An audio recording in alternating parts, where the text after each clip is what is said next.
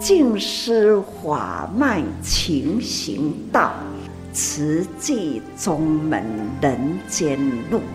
师父已经很正式的立宗，第一代的静师弟子要很精进呐，要做典范呐，立志承担，法入心随，带动善缘，修己度人，爱无量，福无量，欢迎收听真心看世界，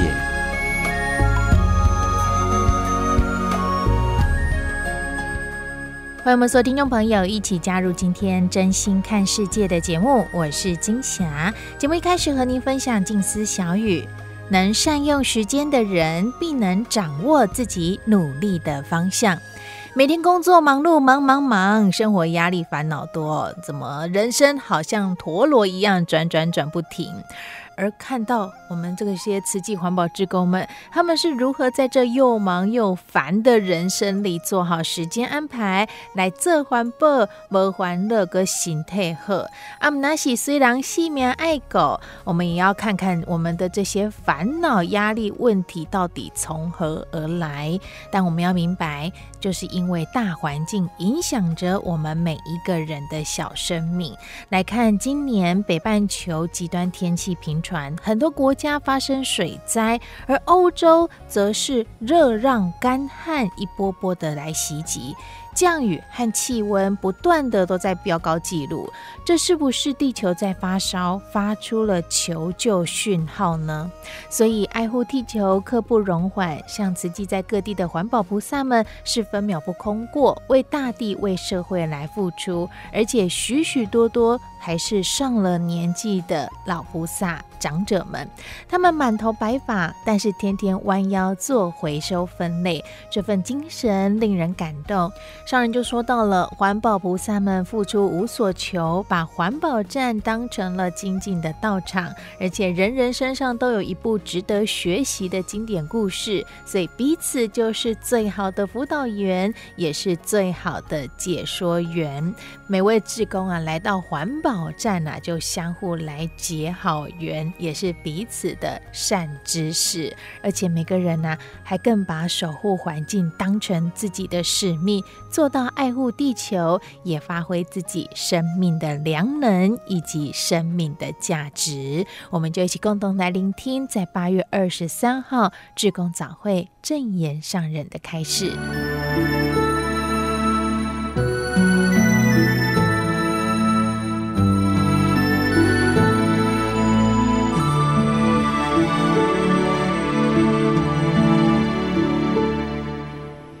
间不断的过去啊，人生啊，就是在时间的过去，随了日太阳啊，太阳日出山了啊，太阳落山了，天天啊，就是准时。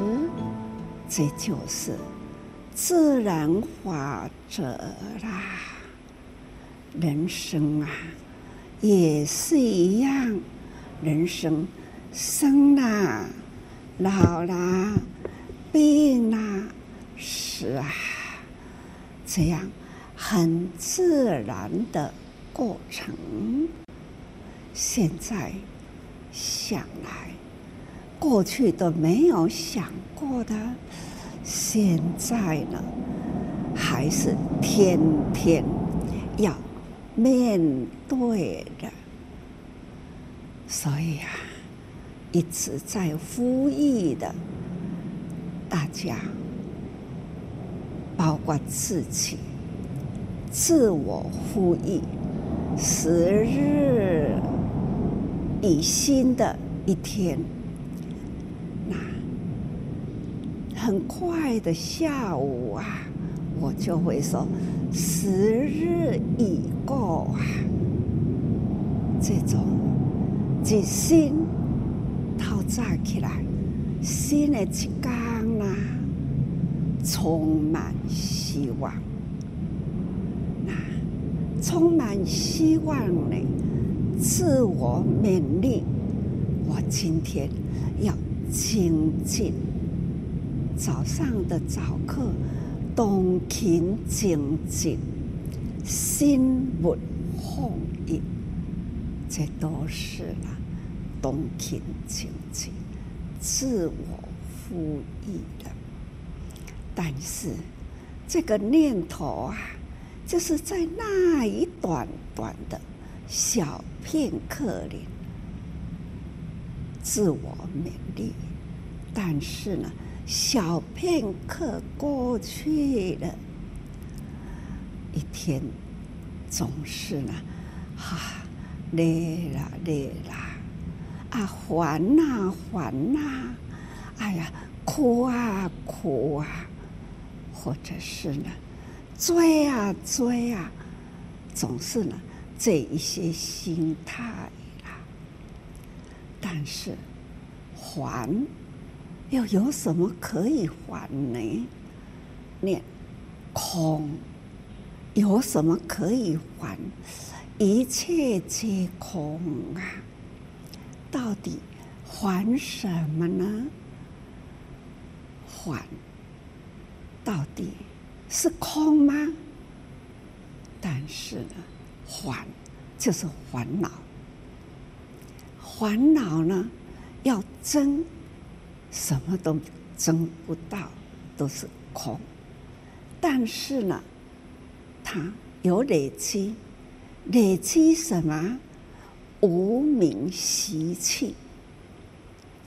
所以说来哈，道理都是道理，认识道理，那看得开，想得透。知道今天日新呐、昨天过去，今天开始，就是日新。新的一天，我该要精进，当勤精进，爱勤爱精进，这是正确的方向。叫呢，时间都紧紧把握，这一念当勤精进，方向都正确，这就是累积，累积呢，福慧智慧啦，知道，因为智慧，所以呢。懂得爱惜时间，懂得爱惜时间，就会利用对的时间，做对的事。这就是利用时间，最后祈福祈福，多说几句好话，让人听来呢。欢喜心安，还要呢勉励精进，投入人间，帮助人与人之间的帮助，这就是时间。对一个智慧之者，地府也难啊，也要利用时间。时间对地府也难。是累积福慧，做好真苦，搁在增加智慧，做不经一事，不长一智。看画面上看到了那一位环保菩萨，是一位老菩萨哦，看。他骑了脚踏车，轻轻的双脸的冷链呢，卡达车，他呢载了那么多，叠那么高。假如用他的身躯来背了他，头好重哦，背不动啊，他就利用利用了那一部脚踏车，叠上去了，好好的平衡这一双轮的脚踏车，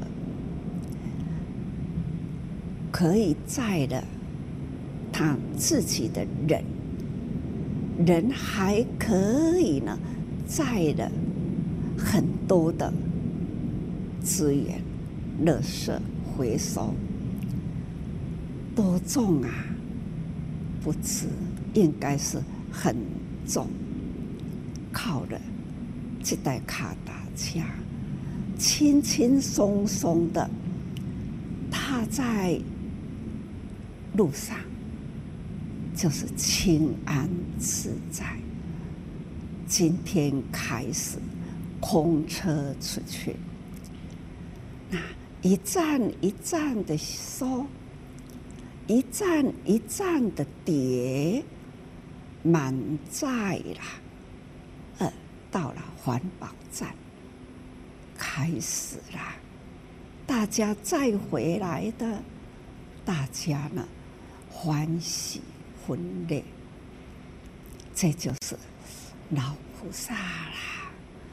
每一天的动作，做环保，无烦恼，身体好，这是他们的口诀。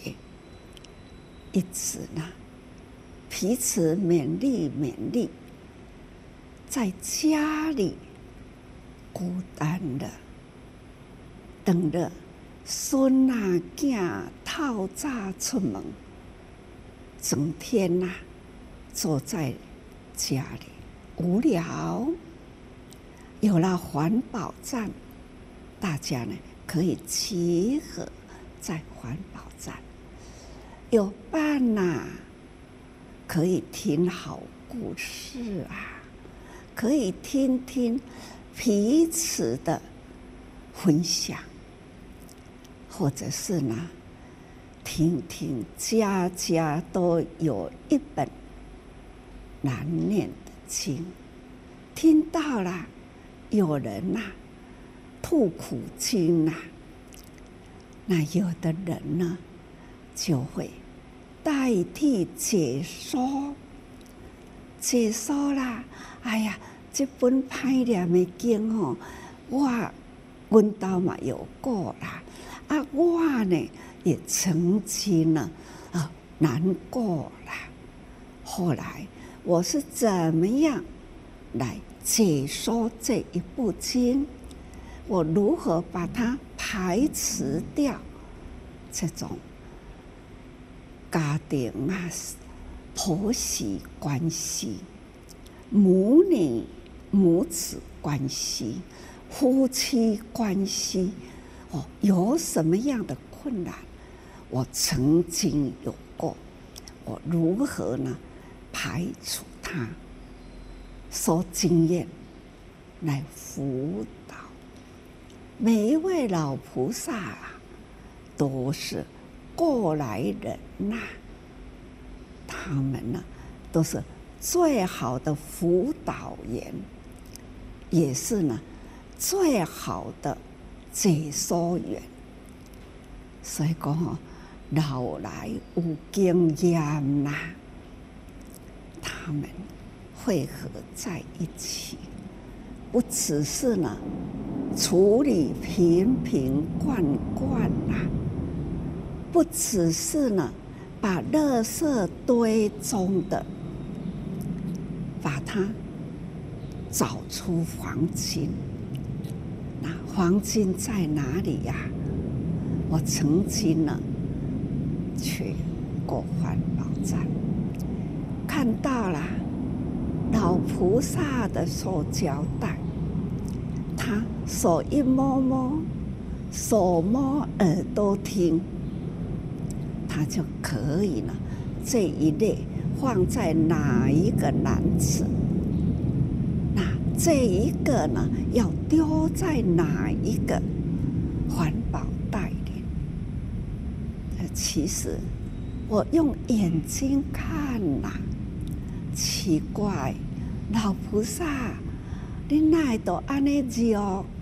老菩萨，啊，你哪都爱安尼分？他们呢，就会一一为我解说。哈、啊，理解啦。我虽然无路去做，徛咧看，目睭看，耳仔听，老菩萨做互我看，用讲的讲互我听，所以呢，我理解啦。看到了他们，还有呢，电火线。有一阵子啊，弄这个拆房屋，还要多次重建，所以房屋拆的很多。拆了房屋啦，一定呢，就会有电线。那电线呢？拆下来，啊呢，归球打劫啦，这一些呢，就是好伤脑子。到底粪扫也未扬起呀，难以处理啦。所以呢，就要有一群菩萨发挥智慧。把这一些回收了、打劫了，又硬啊，又残，嘿，个钉个钉啦，菩萨，环保菩萨就要很耐心的把它解开，归完的电线，把它解开了，拉直了。那看到了，就用刀片去割。我都问讲：啊，恁安尼挂是要从啥？嘿？老菩萨就会为我解说，说：啊，这这哪个挂开？内底你看有这条铜线，几啊条的铜丝线包伫这内底啦。啊！啊！你挂开铜丝线提起来，啊，是安怎？爱搁再贴？因为呢，面顶塑胶内底是树龄，所以啦，塑胶包在上外口，内底搁一层是树龄。那树龄的内底呢，搁包着电线。安尼呢，电线未过电啦。未去电着人，最后我们呐，日常在用的物资啦，可见资源是从哪里来？橡胶啦、树龄啦，它又是从哪里来？啊，当线，当线又是呢，如何生产出来？这都是呢，破坏，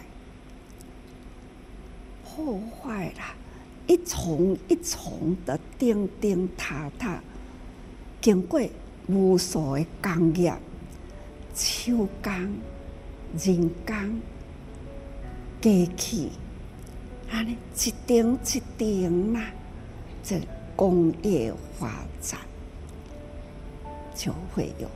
商业发达，商业发达呢，供应资源就多，让消费者所需要的简单取得，这每一个房屋装潢，所有的资源充分，所以呢。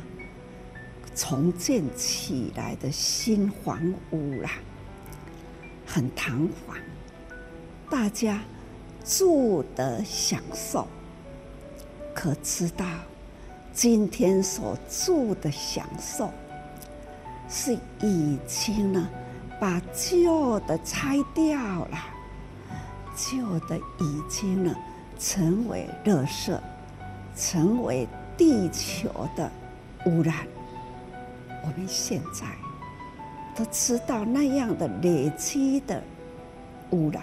是来自于人的享受过的。现在垃圾呀、粪扫啊，就是一直囤。那没有人处理，就是用火把它烧了，那就空中污染，就变成了呢，久久以来。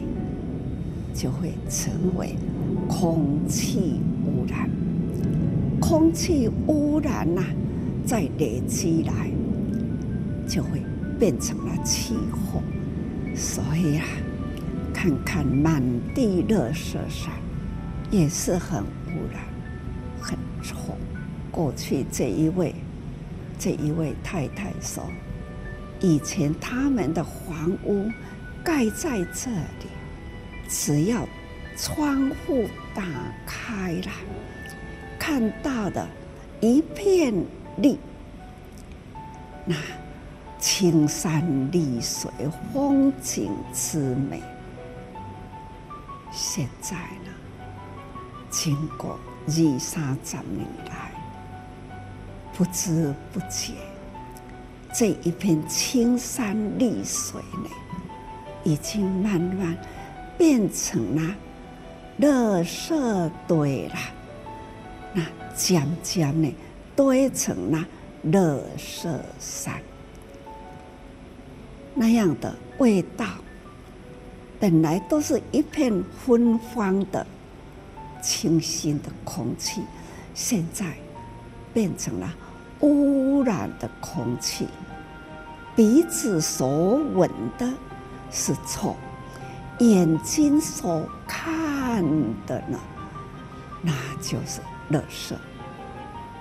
这就是不知不觉，人类啊，随了心念贪欲，不知觉呢，造成了这样的垃圾堆积、污染，那。生活在那里真的是不好受，这就是人生。这都是因为呢，享受过头啦。未来的人间呢的感受，过去是为享受而消费。现在呢，是消费货了的感受。以上所收听到的是在八月二十三号志工早会证言上人开示的节选段落。节目下个阶段继续和您分享慈济的故事。树中一条线命运应该安怎行？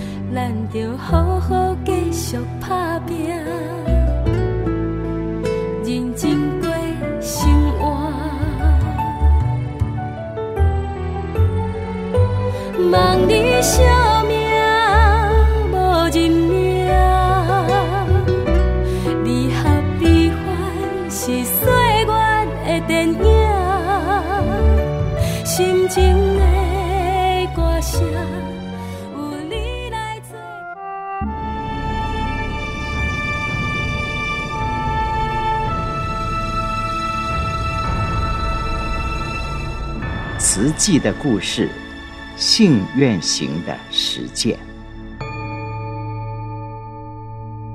系列二：善护。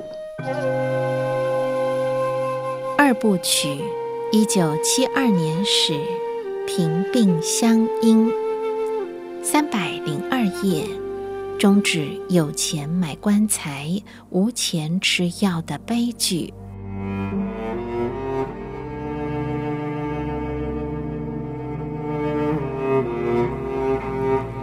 师傅，我们是不是应该规定，具有政府核定平民资格的才能来看病？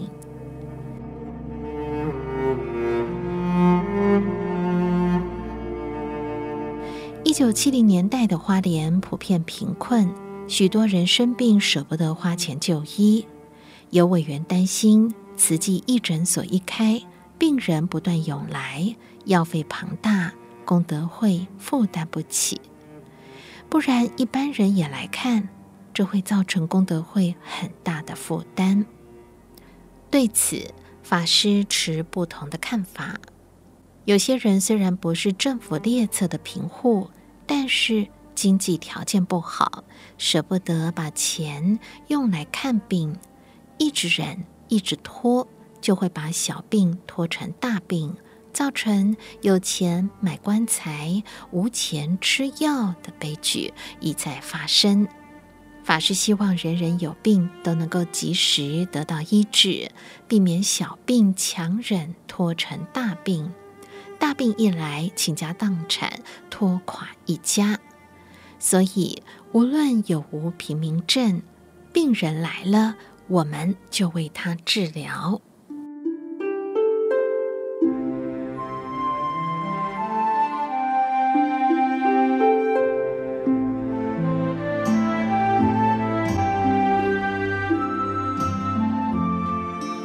在紧锣密鼓筹备下，位于花莲市仁爱街二十八号的慈济功德会附设平民失医义诊所，在九月十日星期天起业。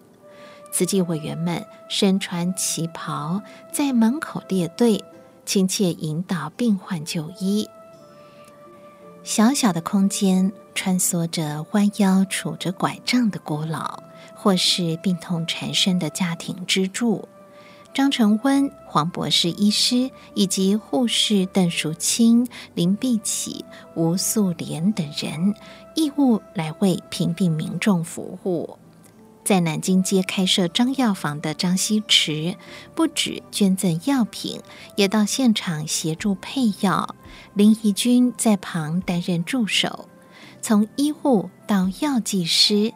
人人都是志工，圆满了首日义诊。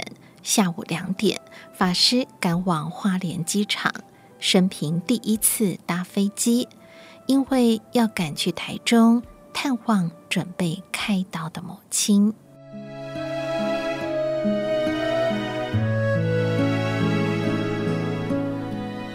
起业前的考验。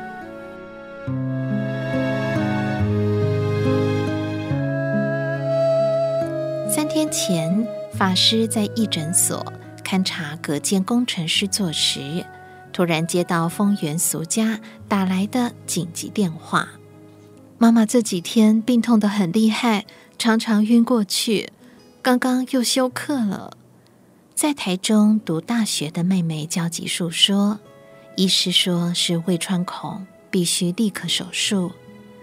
但妈妈说你要在身边，她才肯开刀。”好不容易汇集众人的爱心，成立义诊所，明天即将起业了。法师担心，如果在这个紧要关头离开，可能浇熄所有志工的热忱，也是不好的示范。经过一番心理挣扎，法师请妹妹转告母亲：既然出家了，普天下人都是我的父母、兄弟姐妹。义诊所是为了照顾所有人的父母与兄弟姐妹，请妈妈成全我，好好配合医师治疗，让我先安心办好第一次义诊，再赶回去。取得母亲的谅解，当天晚上，法师做了一个梦。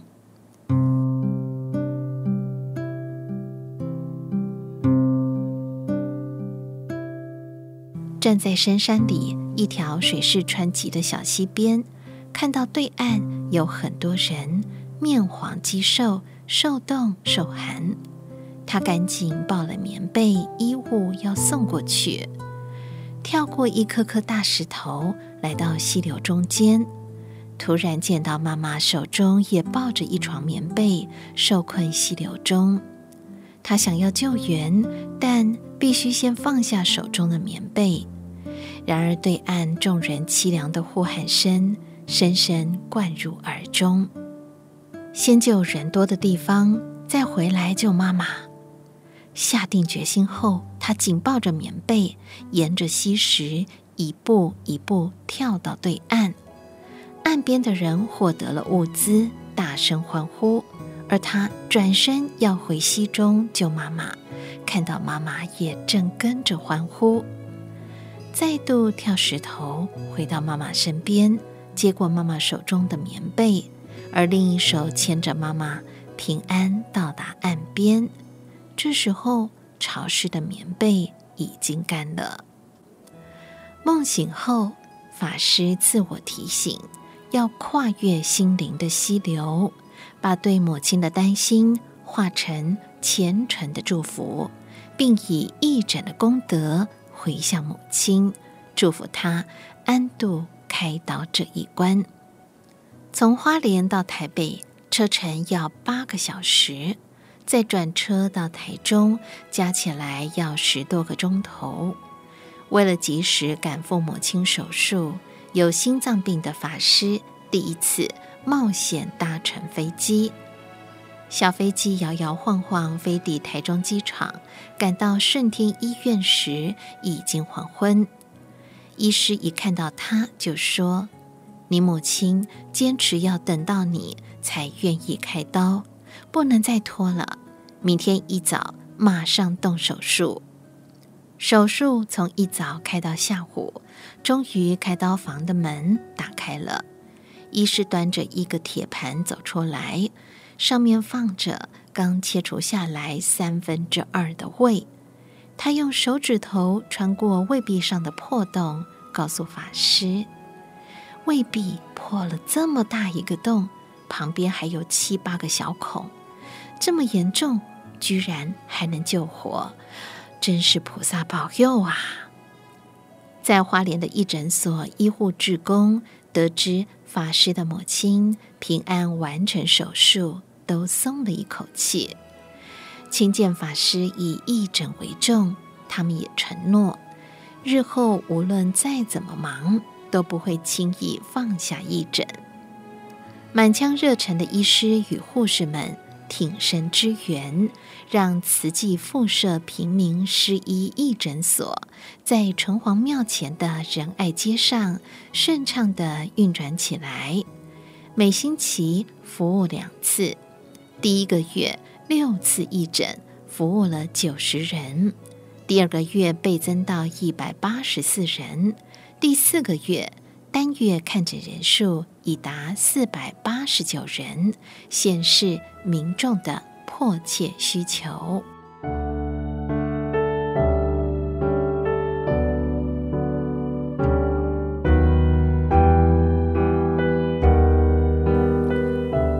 镇东部医疗半世纪，邓淑清口述。我一九六二年开始从事护理工作，在那个没有劳健保的年代，看病样样要花钱，门诊要挂号费、医药费，开刀要手术费，住院还要缴保证金。当时花莲民众普遍贫穷，要找人保或电保都很困难。对于贫病家庭来说，生活已经很困难，更没有条件生病。在医院常看到有人卖血，称作为血牛。一九七二年皈依时，师父告诉我，修行不离工作，提到想要办义诊，因为在慈善工作中看到病苦折磨人，也看到许多因病而贫，拖垮一家的悲剧。师傅认为，要彻底拔苦，最根本的方法就是照顾他的身体，帮助他站起来，才能撑起一个家庭。我在省立花莲医院服务，邀请院内医护人员参加，每次义诊至少需要两位医师。我一个个去问：“你今天有没有空？”有时医师答应了，但临时有刀要开，我又要另外找人。找不到人的时候，张有传医师就是最好的补位人选。他退休后从云林虎尾搬来花莲，和儿子张成温同住，非常支持慈济的义诊。来慈济义诊所看病不用凭名证。慈济照顾户要看诊，委员会先拿诊疗卷给他，帮他填好姓名等资料。因为有些照顾户不识字，有了诊疗卷方便我们找病历。即使没有诊疗卷，病患来了还是一样会看。义诊所空间不大，平时是佛教共修处，为了兼顾义诊与共修，空间设计灵活。用佛龛区隔，两旁是候诊区，后面是挂号处和诊间。诊间内有两张诊疗桌和一个诊疗台，右侧是打针区。患者从右边进去，看完诊、领完药后，从左边出来，动线安排的很顺畅。药局是活动式的。么字形三面镜后面是柜子，下面有轮子，要用的时候拉出来，上面有个平台可以调剂，不用的时候推进去靠墙可以锁起来。后枕椅同样是活动式的，把椅面掀起来，可以让病患坐着候诊。共修时推进去就是拜垫。现在花莲静思堂的莲花椅就是出自于这个概念，这都是师傅的巧思，非常节省空间。药局外面有一张桌子，药师把药配好后，每一种药放在一个碟子里，连同患者的姓名递出来，而我们三四个人就坐在外面的小桌旁，将每一餐的药量包成一包。包药的纸也很克难。是印刷厂将裁剩的纸切成小张，免费给我们用。因为很小张，手要很巧才能够包得漂亮。师傅常常会坐下来跟我们一起包药，包得又快又好。当时啊，一切都很困难，但人人的心都很和。若非在假日办义诊，我们只能利用医院的午休时间两小时。一到中午，我和林碧琪就赶着把义诊要用的器材拿去高压消毒后送去义诊所，常常忙到没有时间吃中餐。也很感恩省立花莲医院免费让我们使用高压消毒器。每一年精舍冬令发放后，紧接着到花莲各乡镇发放，师父也邀约义诊所医师去巡回义诊。在台东，固定是在农历二十六日发放。去台东要住两天。我下班后搭夜车赶下去，天亮刚好到。最远还曾经到达大武这些地方来进行义诊。一九七三年，我在上班途中出车祸，医师研判有严重的脑震荡，而且脑部有出血。却缺乏仪器找到出血点，因此无法开刀。当时省花已经是花莲最大最好的医院了，但也只有内外儿妇四科而已。台北可以治疗的病，在花莲就是不可能，就连骨折都要往北部送。还好我命大，昏迷半个月，脑部出血。慢慢自行吸收了，才醒过来。但直到一个多月后出院时，走路还是歪歪斜斜的。当时的花莲就像是医疗沙漠，肚子痛，就算痛到快死了，也不能确定是什么原因。而现在有仪器可以检查，就能够分辨是腹膜炎还是阑尾炎。这半个世纪医疗的进步，实在令人难以想象。很庆幸师傅后来在花莲盖了慈济医院，让这里的医疗水准可以跟西部并驾齐驱，甚至有些方面还领先。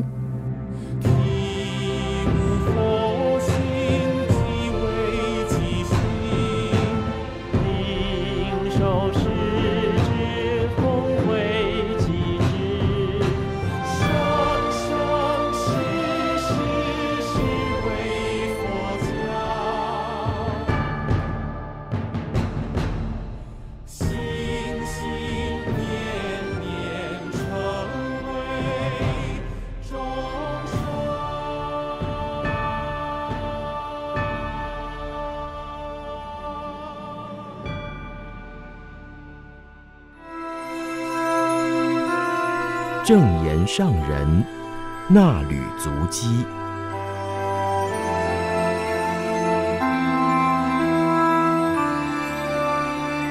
欢迎您共同进入正言上人那履足迹单元。我是嘉玲，时间点来到二零二二年六月二十一号到二十三号，主题是满足就幸福，静思小语。追求不尽，永不满足。即使身处天堂，还是觉得匮乏。懂得知足与付出的人生最有福。回馈佛陀故乡。日前，从佛陀的足迹影片中，看到了印度王舍城的小男孩腹部鼓胀的病态。上神很希望能帮助他就医，于是本会同仁多方寻觅因缘，联络了菩提迦耶释扬师兄以及王舍城释国师兄的协寻，终于找到小男孩山迪普，将安排他就医检查以及治疗。六月二十一号的志工早会，上神开始。期待孩子经过治疗能恢复健康、安然的成长，而且因为与自己有这一份缘，得以改善他的家庭生活，还能帮助他接受完整的教育。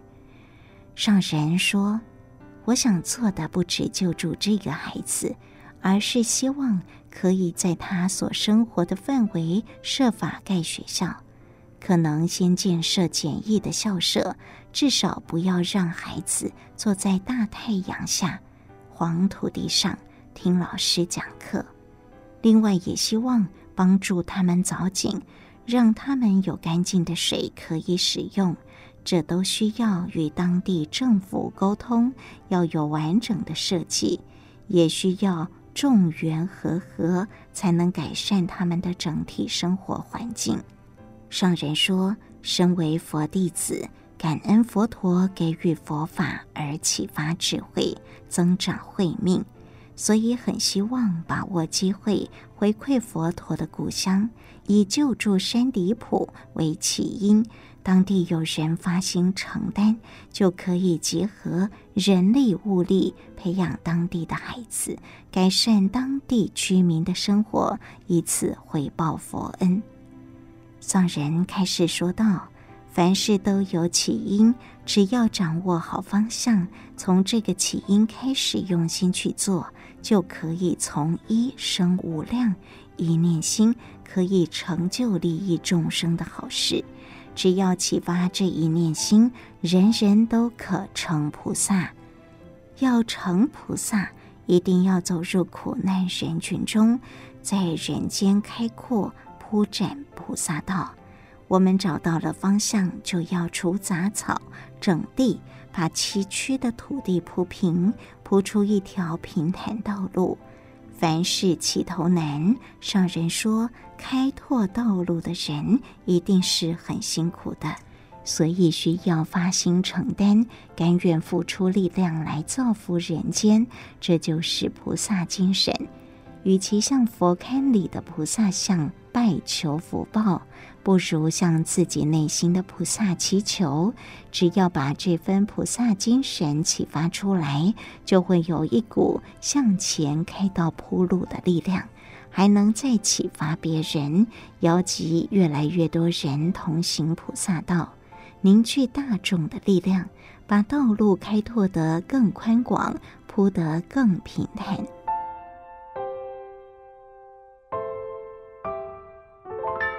交出人生价值。六月二十二号，教育置业主管同仁报告，其中慈济大学简文林老师以“从幸福人生到人间净土，正言上人的幸福观与环保志工的幸福感”为题，分享研究成果。上人开示：人生的重点，生命的价值在哪里？我觉得能满足的人生最有价值，不满足的人生，即使身处天堂，还是觉得有所缺乏。其实满足与缺乏只是一种心理状态。我这一生中总是很满足，也觉得自己很幸福，因为我一向与人无争，与事无争，与世无争。虽然无争，但是还要尽自己的本分，这样的人生最有福。如果心生贪念，拥有再多都永远不满足，总是不断争取，人与人争，国与国争。看看现在俄乌战争之下，民众很无辜，几百万人为了要活下去而成为难民。他们为了要保住生命，已经很辛苦，焉能谈及生命的价值？多国慈济人不远千里来到波兰救助乌克兰的难民。上人说，这份无私的爱没有界限，也无法论价，是很宝贵的人性之爱。教育是人间的希望，也要教导学生体认生命的价值，掌握正确的人生方向，懂得知足与付出，就不会让人间争端频起，天下灾难频传。上人期勉主管同仁们，看到人间苦难这么多，要更为加重自己的使命感。人生无常。每一个人都无法预知自己的寿命长短，只有把握还能运用的每一刻，发挥生命的价值。天天自我盘点，过去这一天没有空过，做到该做的事，就能够心安理得，理得心安。大家都有高学历，在校受教育时吸收了很多知识，人人也很有福。对道理的了解很深入，要善用所学，利益人间，将自己的生命多一秒钟用于利益人群，这一秒钟的生命就有价值。上人说：“人人本具清净的智慧，智慧是清净无染，用于争夺自身利益的常识，知识都是有所染着。”在无名中永远追求不尽，对于物欲永不满足。如果能够提起智慧看待人间事相，就能透彻世间道理。凡事无所求，能够顺于自然，认清自然，尊重自然，人与人之间也能够互相尊重。上人说：“探究世间的道理，学无止境。”其实道理不离三理四象，三理是物理、生理、心理。所说的物理，并非学界认知的物理学，而是世间万物之理。世间万物都有成住坏空的自然过程。生理学则是生命的道理，有生老病死的自然法则。心理则是心念的生住异灭。如果能够仔细观察与分析，就会知道，即使是不起眼的小草，也蕴藏大道理。上人谈到自己平时走出书房，来到中庭，看到庭园里的花草，就会专心注视着它们，很认真的观察，要用眼睛听出生命的生灭。花草是怎么长出来的？如何开花？当他们在成长的过程，会有其为因。就如医师为病患看诊，会拿听筒听肺部呼吸有没有杂音，听心脏的跳动有没有异常。人体的呼吸与血液循环都有声音，植物的生理运作也会有声音。更广泛的来说，大地也会有呼吸声。期待教授老师们也能用开阔的智慧看天下万事万象，体会天地人间的道理。上人说，天下万物都有它的生机道理存在。不论是人的生老病死，或是心灵的生住异灭，或者是我们所看到的一切物质，都有成住坏空、三理四相，都让我们研究不尽。我们要抱着这一份心，面对着幻化无常的宇宙万物，把握时间，提升生命的价值。上人提到，人间苦难多，所以菩萨在人间总是要把握因缘度化众生。度就是教，教导众生转无明为清净。我们都是凡夫，人人都有未净化的无明存在。面对了苦难人，见苦知福；面对了无常，了解慧命的永恒。所以，我们从事教育工作，要让人人提出永恒的慧命，要教出人生的价值。菩萨缘苦众生。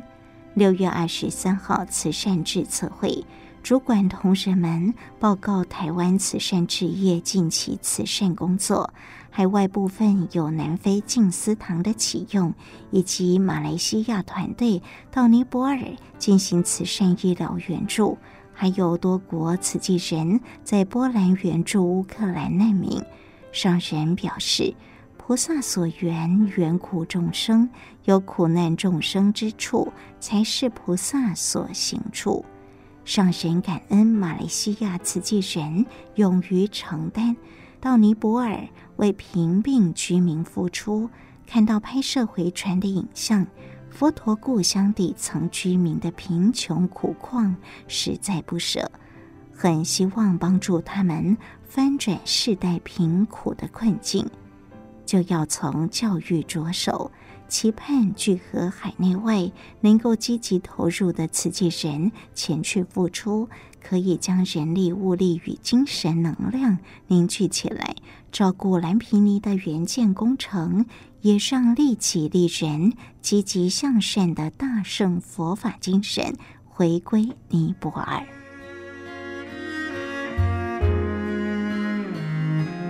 以上正言圣人纳履足迹，为您攻读自二零二二年八月号《慈济月刊》第六百六十九期，感恩您的收听。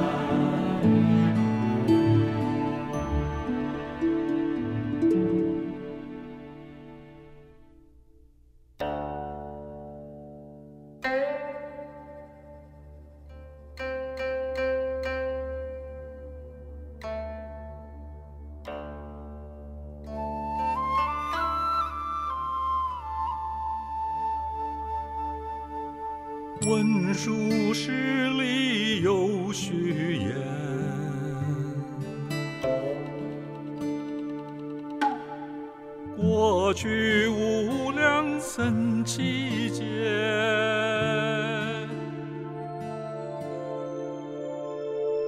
时有日月灯明佛，